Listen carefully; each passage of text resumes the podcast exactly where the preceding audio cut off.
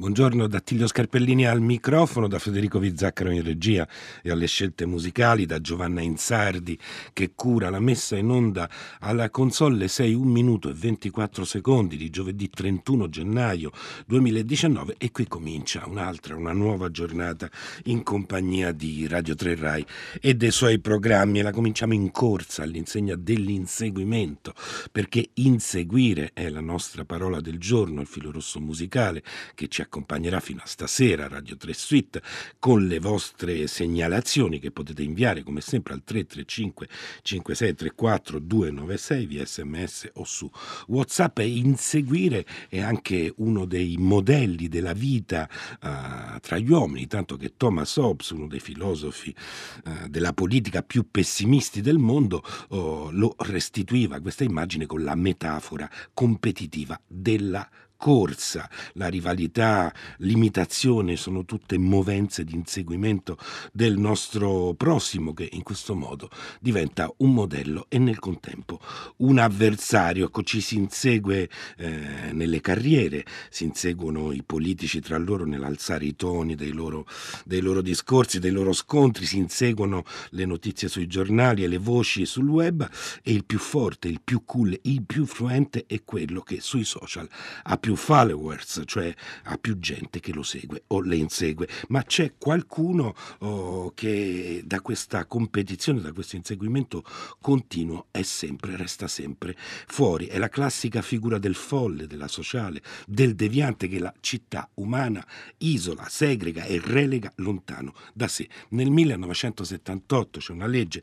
la legge 180 decretava la chiusura dei manicomi come risposta alla drammatica drammatica situazione degli ospedali psichiatrici eh, italiani e a promuovere quel provvedimento era stato il lavoro di uno psichiatra che si chiamava Franco Basaglia, tanto che la legge è ancora oggi chiamata con il suo nome, legge Basaglia. Basaglia liberò eh, i malati dalle gabbie e dalle camicie di forza, anche grazie alla sua capacità di irradiare un'altra narrazione del disagio psichico, ecco, che quella di eh, eh, Basaglia fosse un una macchina, addirittura una macchina narrativa, lo dice una studiosa Marina Guglielmi in un libro Raccontare il manicomio, che, eh, Raccontare il manicomio, la macchina narrativa di Basaglia tra parole e immagini, pubblicato da Franco Cesati, eh, editore, che ricostruisce diciamo, tutta la stagione dell'antipsichiatria italiana, utilizzando però anche i film, eh, il teatro e la letteratura. E anche le voci musicali si inseguono, dice Federico Vizzaccaro, si inseguono come in una caccia, in particolare perché nel periodo dell'Ars Nova, oltre il madrigale e la ballata, nasce appunto un genere chiamato caccia, una composizione solitamente a tre voci, due delle quali sono in forma di canone, in modo che una voce caccia, ossia insegue, e l'altra. Solitamente anche il testo ha come argomento quello di una battuta di caccia vera e propria. In questo caso, però, invece nel caso che ascolteremo oh, oggi in apertura di, di giornata, descrivono invece una pesca. Eh, così pensoso caccia a tre voci di Francesco Landini, lo ascoltiamo dall'ensemble Micrologus.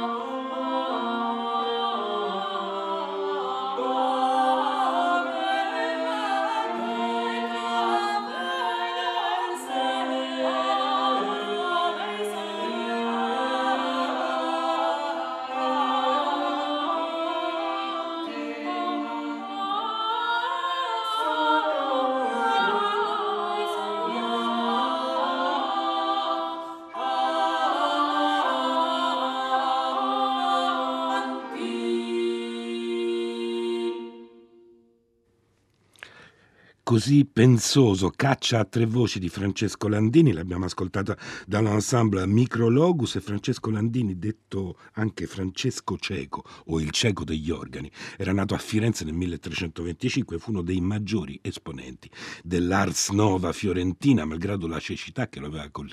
colpito da bambino, scrive Federico Vizzaccaro nella sua nota, era abilissimo nell'arte dell'organo e secondo una cronaca del tempo, alla quale però non tutti gli storici danno pienamente credito, Landini riuscì vincitore di una famosa gara a Venezia, nella quale fu dal re di Cipro incoronato da loro, essendo, essendoci tra i giudici Francesco, niente meno che Francesco Petrarca. E abbiamo che ha cominciato Federico Vizzaccaro la sua scaletta con questa caccia a tre voci, perché appunto la parola del giorno, la parola di oggi, il nostro filo rosso musicale, è inseguire e nella, in, in questo genere musicale eh, che è una composizione solitamente a tre voci, appunto due eh, delle quali in forma di canone, in modo che una voce cacci, eh, ossia insegua. L'altra, il nostro numero di messaggeria, ve lo ricordo, è 335 56 34 296. Eh, noi ci fermiamo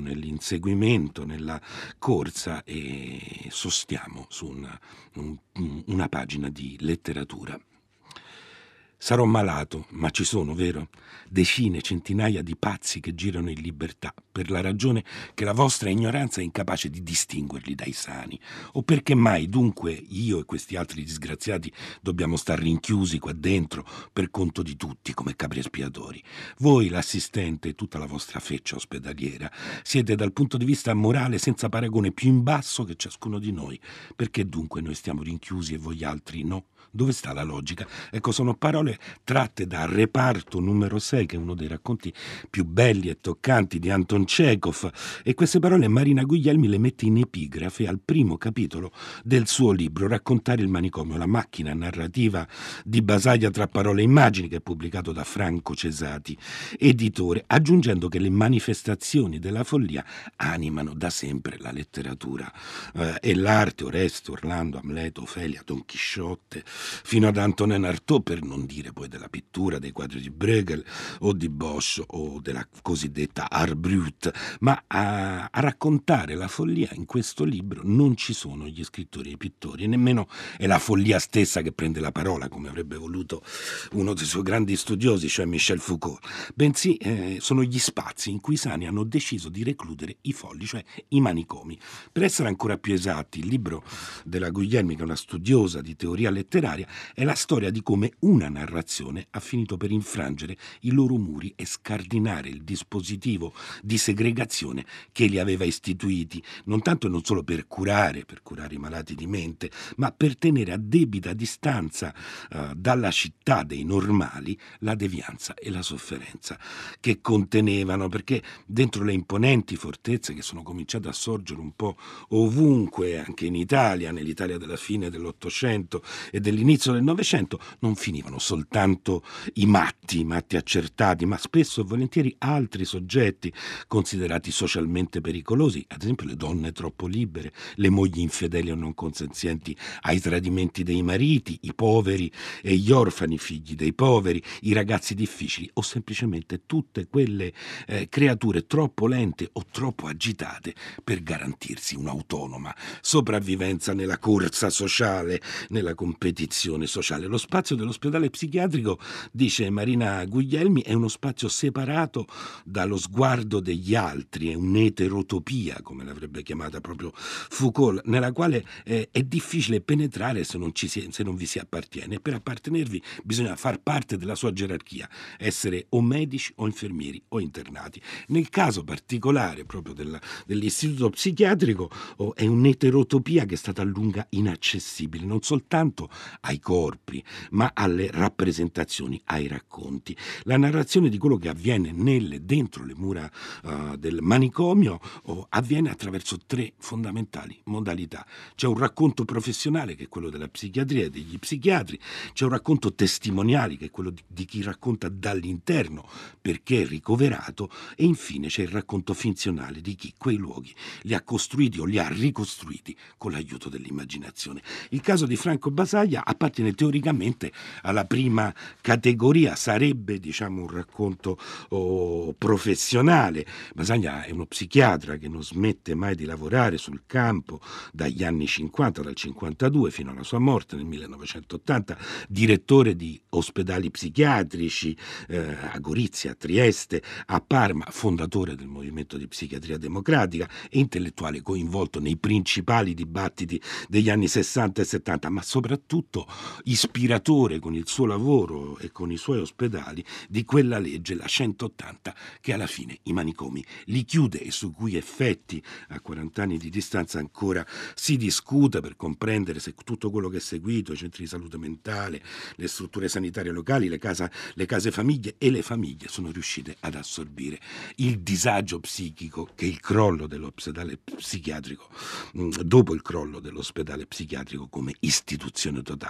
Basaglia, lo, lo psichiatra che ha rimesso in discussione il potere assoluto della psichiatria per restituire al malato uno, una soggettività che per secoli gli era stata negata, cioè il, il medico che ha deistituzionalizzato la psichiatria, ma era anche un abile narratore dei luoghi della follia. E non soltanto lo è stato nei suoi libri, alcuni dei quali, ad esempio l'istituzione negata, divennero addirittura dei bestseller della saggistica, ma anche per la sua capacità di trasformare il, il suo lavoro e il suo discorso in una narrazione condivisa che ha mobilitato grandi fotografi come Gianni Berengo Gardin, poeti e uomini di teatro come Giuliano Scabbia, registi come Marco Bellocchio, Marco Tullio Giordana o maestri del giornalismo come Sergio Zavoli, che nel 1969 dedicò all'esperienza di apertura che Basaglia stava portando avanti nell'ospedale psichiatrico di Gorizia un documentario trasmesso nello spazio meno alternativo che si possa immaginare, cioè la prima rete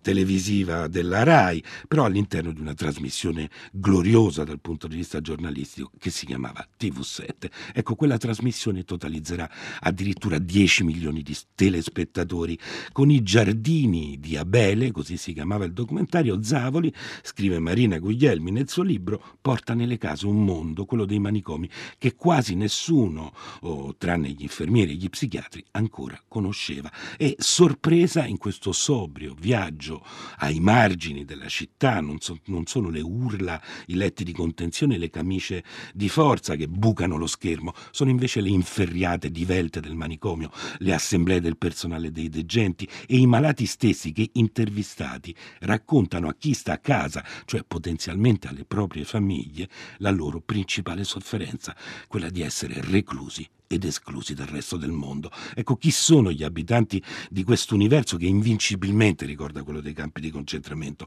Sono, dice Zavoli con la sua voce grave e rassicurante, alienati senza voce e senza diritti, equivalgono a negri, indigeni, apolidi, sottoproletari, ebrei, ma forse il clou del racconto dei giardini di Abele sta in quelle risposte frugali con cui Basaglia esprime l'essenza della sua rivoluzione. Eh, che cos'è il malato di mente e perché in definitiva continuiamo a rifiutare rifiutarlo, gli chiede Zavoli. Io non posso dirle cos'è un malato di mente, risponde lo psichiatra veneziano, perché non lo sa nessuno. Importante è avvicinarci alla malattia e soprattutto al malato. Per concludere, professor Basaglia, chiede ancora Zavoli, le interessa più il malato o più la malattia? E Basaglia risponde, decisamente il malato.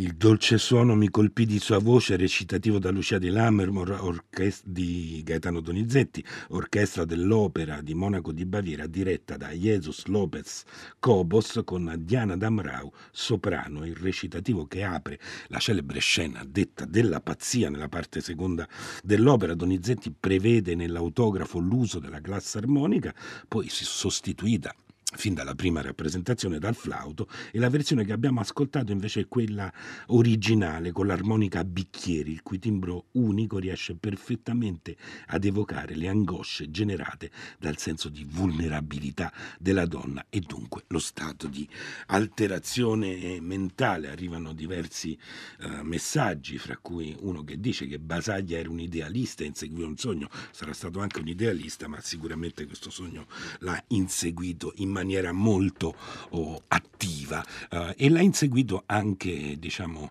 creando qualcosa attorno a sé e attorno a al luogo della follia attorno al manicomio, tanto che sono tantissimi i riflessi narrativi che sono stati accesi dalla sua, uh, dalla sua battaglia contro l'istituzione man- mm, manicomiale, non certo contro la cura del disagio psichico, perché spesso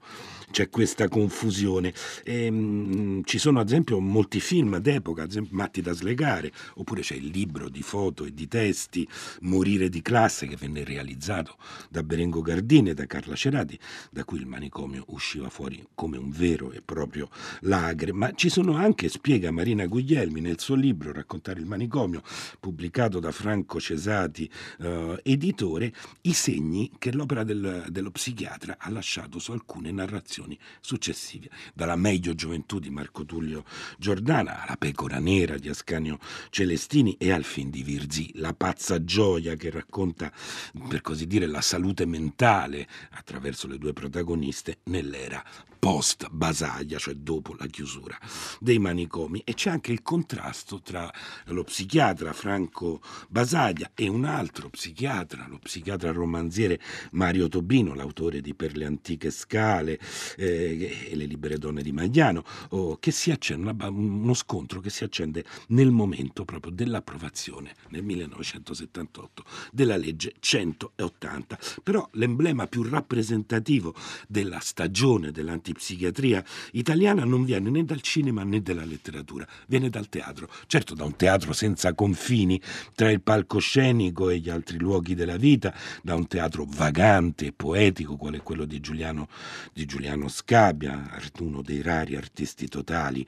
che abbiamo qui in Italia, che recentemente peraltro è tornato al romanzo con Il lato oscuro di Nane Oca, che è pubblicato da Einaudi, ed è un emblema creato dagli stessi pazienti dagli stessi malati di mente nel 1972 al laboratorio P dell'ospedale psichiatrico di Trieste. È un gigantesco cavallo di cartapesta azzurro, noto come Marco Cavallo, una macchina teatrale di altri tempi, un catalizzatore di storie, come lo definisce Marina Guglielmi nel suo libro, di storie e di desideri, perché i matti riempiono la sua pancia cava degli oggetti più disparati e, e di bigliettini su cui scrivono i loro sogni. Una volta completato, il cavallo cavallo viene trionfalmente portato in giro per i reparti, ma il suo scopo è un altro, è quello di uscire, di andarsene libero per la città. E arriva il giorno in cui questo rito di liberazione accade, il 25 febbraio del 1973, e Marco Cavallo si appresta a uscire dal,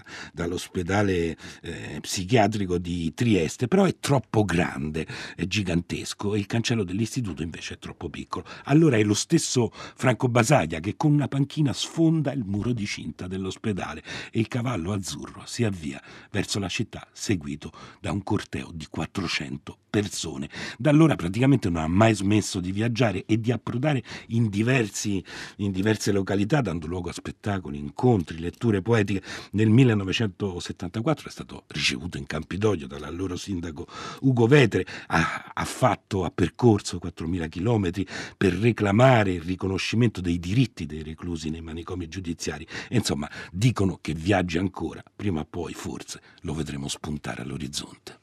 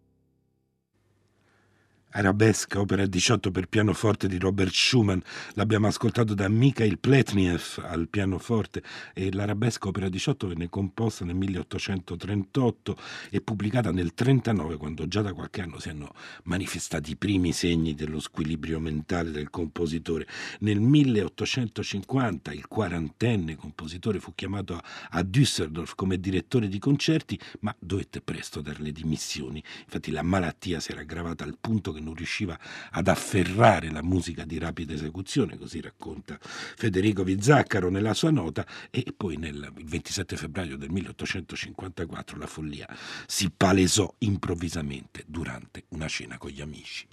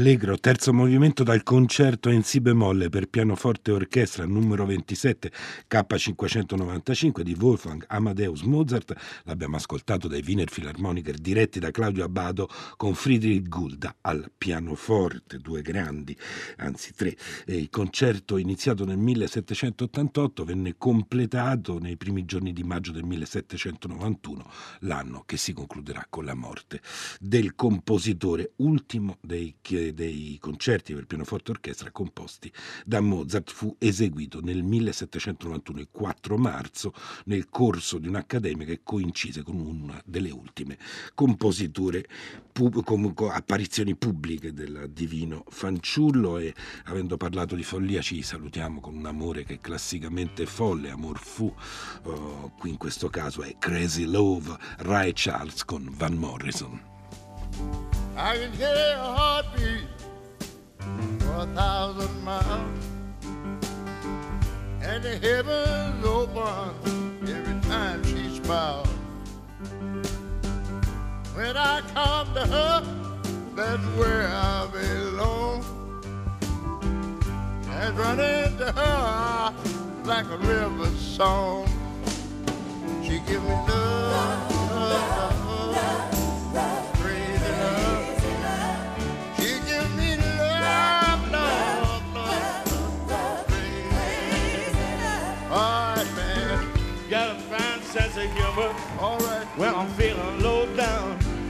what you mean. Yeah, well, I come to her when the sun goes down. Well, take away my trouble, take away my grief,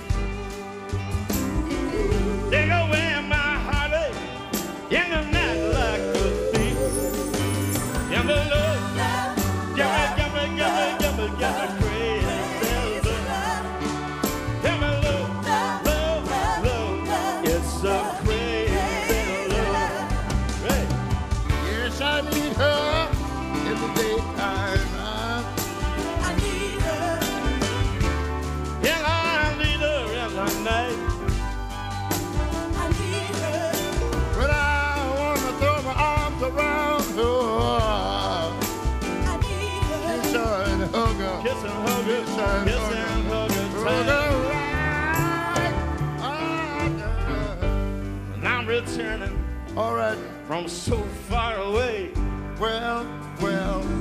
Gentle sound, sweet love, and the problem of my day. Sing on, son. It'll make me feel righteous. Uh, make me